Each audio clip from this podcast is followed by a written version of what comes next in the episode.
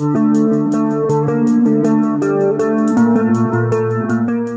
Thanh và Huỳnh Đắc Thọ xin được mến chào các thính giả. Như thường lệ, chúng tôi xin được điểm qua các bộ phim ra mắt tại các rạp và đầu tiên đó là một siêu phẩm mang tên Người nhận không còn nhà. Thọ thì chưa xem bộ phim này nhưng mà chắc là Thọ cũng đã đọc sơ những cái phần đánh giá của các đồng nghiệp đúng không?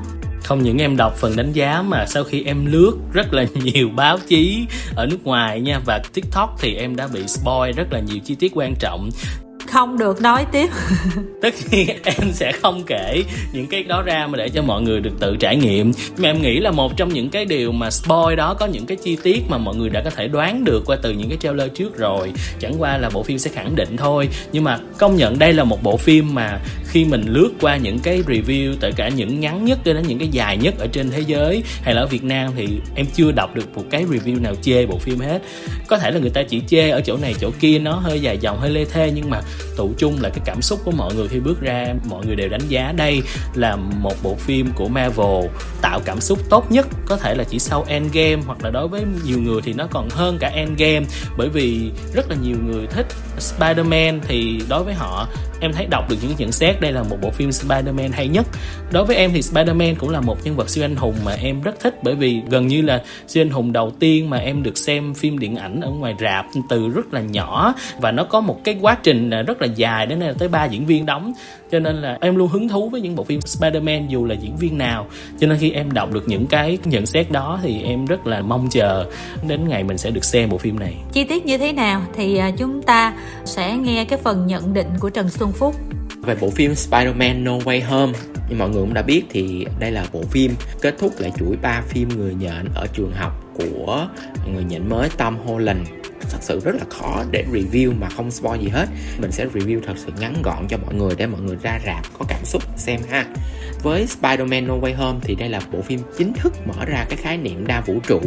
Mặc dù là cái khái niệm này trước đó đã được các phim Marvel khác lẫn DC nói đến rất là nhiều nhưng mà đây là cái bộ phim chính thức mở ra cái khái niệm này mang những cái nhân vật từ những cái vũ trụ của người nhện khác qua đây giống như là những vai phản diện giống như là Sandman rồi là Lizard hay là Doctor Octopus và cả Electro rồi Green Goblin đưa vào bộ phim này.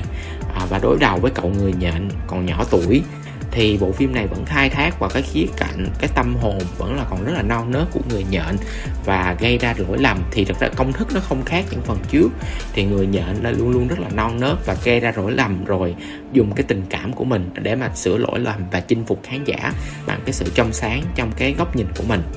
Nói chung là về phim Marvel thì mình không còn phải khen những cái kiểu về hành động này kia nữa. À, mình chỉ nói sâu hơn vào những cái khác của phim này. Spider-Man No Way Home là một một trong những phim siêu anh hùng của MCU mang đến cảm xúc mạnh nhất từ khi mình xem Endgame. Đây không phải là cảm nhận riêng của mình đâu. Và trong cái khán phòng cái hôm mà mình xem họp báo thì mọi người vỗ tay rất là nhiều luôn cho sự xuất hiện của các nhân vật luôn ban đầu mình nghĩ là quá nhiều nhân vật đưa vào một bộ phim này, quá nhiều nhân vật phản diện rồi làm sao nhện có thể đối đầu hết. Thì như vậy nhện sẽ không còn hay nữa mà quá là bá đạo thôi. Và nó sẽ trở thành một ngồi lẩu thập cẩm như là Spider-Man 3 mà khi coi xong thì mình thấy là thật sự mà nói luôn là bộ phim đã làm rất tốt trong việc, gọi là pay off, gọi là tạo một cái kết cuối cùng cho những cái nhân vật phản diện này họ không thể chống lại cái số phận của họ đâu.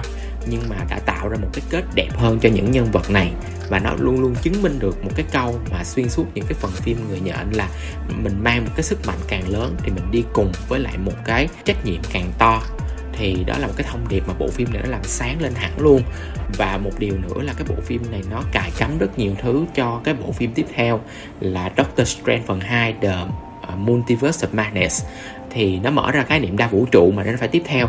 Và tới đây ấy, mình mới cảm nhận được là Marvel không có làm cái gì thừa cả.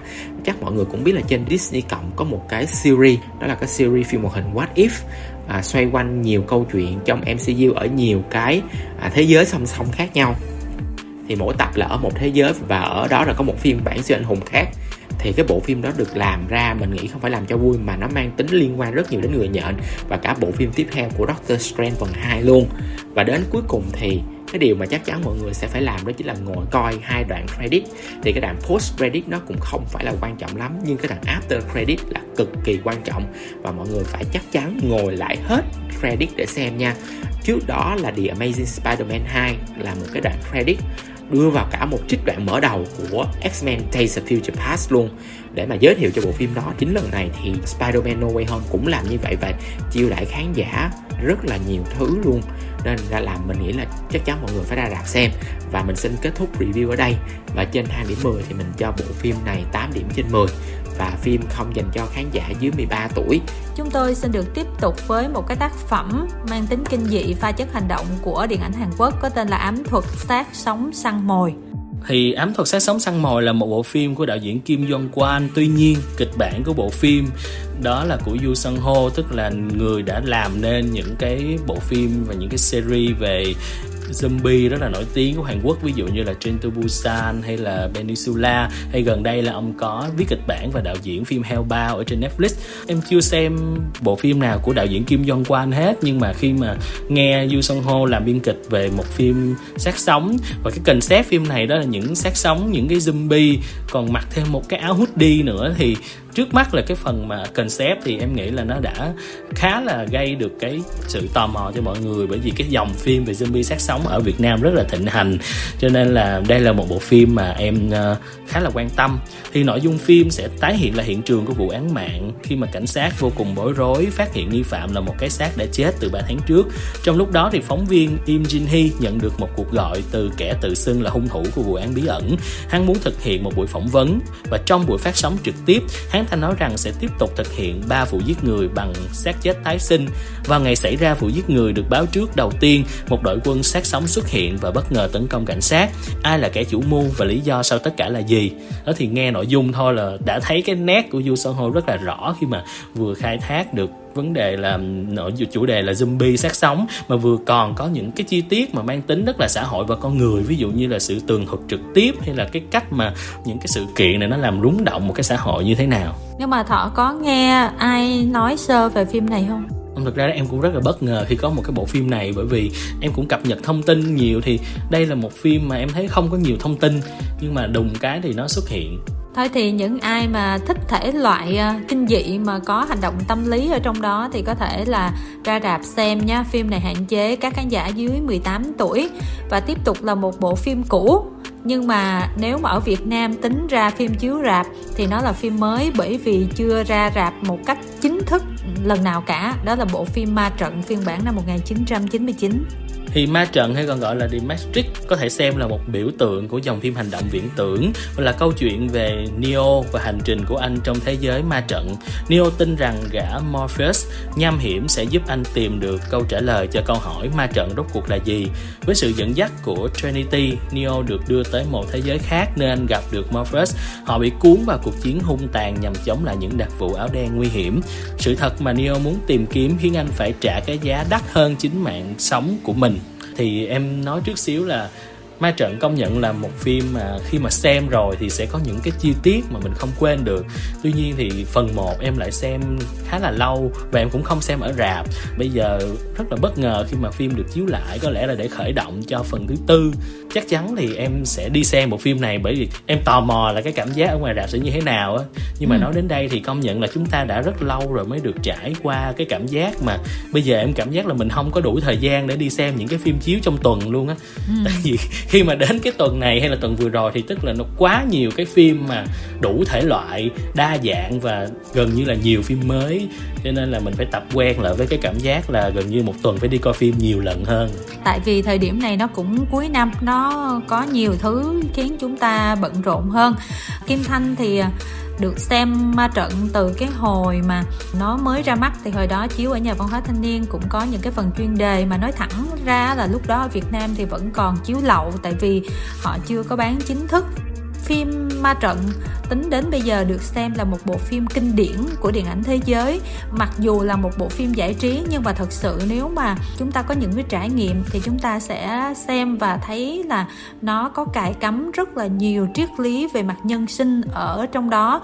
Có những cái triết lý của phương tây lồng ghép với triết lý của phương đông là về mặt nghĩa tầng tầng lớp lớp như thế nào. Mỗi người sẽ có những cái sự chiêm nghiệm khác nhau. Hồi đó kim thanh chỉ mới có mười mấy, hai mươi tuổi xem thì thấy nó hay hay và hiểu lờ mờ thôi. Nhưng mà hôm bữa mình đã xem lại ở trên Netflix, dĩ nhiên là cái trải nghiệm nó không thể bằng ở ngoài rạp rồi. Nhưng mà mình đã hiểu hơn được cái ẩn ý mà bộ đôi đạo diễn uh, Wachowski thực hiện. Ngoại trừ cái phần đó thì uh, rất nhiều cái trong Matrix nó là một cái tiền đề của tất cả những cái bộ phim điện ảnh sau này. Thứ nhất là về concept về thế giới thật về thế giới ảo về cái sự tạm gọi là con người bị lệ thuộc vào máy móc sống một cái cuộc sống mà bản thân mình là mình không kiểm soát được mình. Nếu mà nói về kỹ xảo thì à, bộ phim ma trận là bộ phim đầu tiên tạo được một cái dấu ấn là à, chúng ta sẽ thấy cái đường đạn mà nó xoáy xoáy mà nó slow motion đó thì từ phim ma trận thì tất cả những cái phim sau này nó mới có và cái cách mà một người né cái đường đạn đó như thế nào cái tốc độ của người đó di chuyển nhanh mà nó né theo từng miếng từng miếng. Một người nó thể phân ra thành 10 người khác nhau để tạo ra những cái lằn rất là độc đáo. Hay là cái phần mà võ thuật kết hợp giữa công phu của phương đông và một chút võ thuật phương tây á, đánh với nhau tạo ra một cái khái niệm là mặc đồ vest đi đánh nhau tức là trước đó là ở phương tây các bộ phim của hollywood là khi mà đánh nhau thì theo kiểu nó hơi trần trụi. Nhưng mà tới ma trận thì mặc vest rất là lịch thiệp. Thì sau đó rất là nhiều cái loạt phim ra, nó cũng dựa theo những cái sự biến tấu từ ma trận nói chung là những ai mà quan tâm đến điện ảnh thì sẽ thấy là bộ phim này nó không đơn thuần là một cái tác phẩm để giải trí mà nó còn ẩn chứa rất là nhiều điều trong đó. Chính vì vậy cái sự thành công vượt bậc của cái phiên bản 1999 cho nên người ta đã làm thêm hai cái phần. À, tuy nhiên nếu mà bây giờ chúng ta không có thời gian thì chỉ cần xem cái phần đầu. À, chúng ta nhớ kỹ những cái chi tiết tại vì Kim Thanh thấy ở trong trailer của cái phần mới nhất có lặp lại những cái chi tiết đó. Nếu mà chúng ta hiểu được cái phần đầu tiên thì chúng ta hiểu hơn và có thể sẽ thấy cái phần 4 nó hay hơn như thế nào. À, mặc dù một số diễn viên của phần 1 thì đã không có tham gia nữa. Cái thính giả nào quan tâm có thể ra rạp xem nhé. Vẫn có sự tham gia của Kendall Reese rồi uh, Carrie Ann Moss và một số gương mặt mới khác. Còn cái phiên bản cũ thì uh, hiện tại hạn chế các khán giả dưới 16 tuổi và một bộ phim nữa ra mắt tại các rạp, đó là bộ phim hoạt hình Doraemon luôn bên bạn phần thứ hai thì ờ, Doraemon luôn bên bạn tức là Doraemon Stand By Me á, có thể gọi là phân biệt với những cái phim điện ảnh Doraemon khác. Đó là Doraemon được thể hiện theo phong cách 3D thì cách đây vài năm đã có một Doraemon Stand By Me đầu tiên và lấy nước mắt của rất nhiều khán giả khi mà dùng cái câu chuyện là Nobita phải tạm biệt Doraemon để mà khai thác thành một bộ phim điện ảnh. Thì ở cái phần thứ hai này khi mà công chiếu ở bên Nhật tất nhiên là nó đã đứng đầu doanh thu và bán được rất nhiều sản phẩm ăn theo, cũng như là một cái tiếng vang rất là lớn bởi vì đây là một phim, gọi là phim trọng điểm để kỷ niệm tuổi đời 50 năm của Doraemon. Và ở câu chuyện Stand By Me phần 2 thì người ta sẽ khai thác cũng là một câu chuyện rất cảm động khác, đó là giấc mơ và hành trình đi về quá khứ của Nobita gặp lại bà của mình. Thì những ai mà đọc truyện Doraemon chắc chắn là đã từng cảm động với mỗi chuyện ngắn này. Thì ở cái phần điện ảnh này, các biên kịch sẽ kết hợp cái câu chuyện đó cùng với lại cái đám cưới của Nobita và Suka. Khi mà Nobita muốn cho bà mình xem đám cưới của mình ở tương lai ra sao. Tất nhiên cũng chưa xem nhưng mà em đã có thể tưởng tượng ra là cái cảm xúc mà bộ phim mang lại chắc chắn là với những người mà đã yêu thích Doraemon hay là đã xem Doraemon từ trước, đây là một phim rất là cảm động. Tuy nhiên thì do cái thời điểm mà Việt Nam chiếu bộ phim này nó quá trễ đi, Nhật đã chiếu hơn nửa năm rồi, cho nên là trong tuần sau thì bộ phim cũng đã phát hành trên Netflix. Em nghĩ là cái lượng khán giả đến rạp sẽ bị hạn chế, cho nên là ai mà muốn trải nghiệm bộ phim ở rạp thì hãy tranh thủ tuần này đi xem dĩ nhiên là phim hoạt hình Doraemon, cho nên là ai cũng xem được nhé mọi người. Hy vọng là với những bộ phim mà chúng tôi vừa đề cập thì các thính giả cũng sẽ lựa chọn được cho mình một bộ phim phù hợp cho thực đơn giải trí của bản thân và gia đình của mình.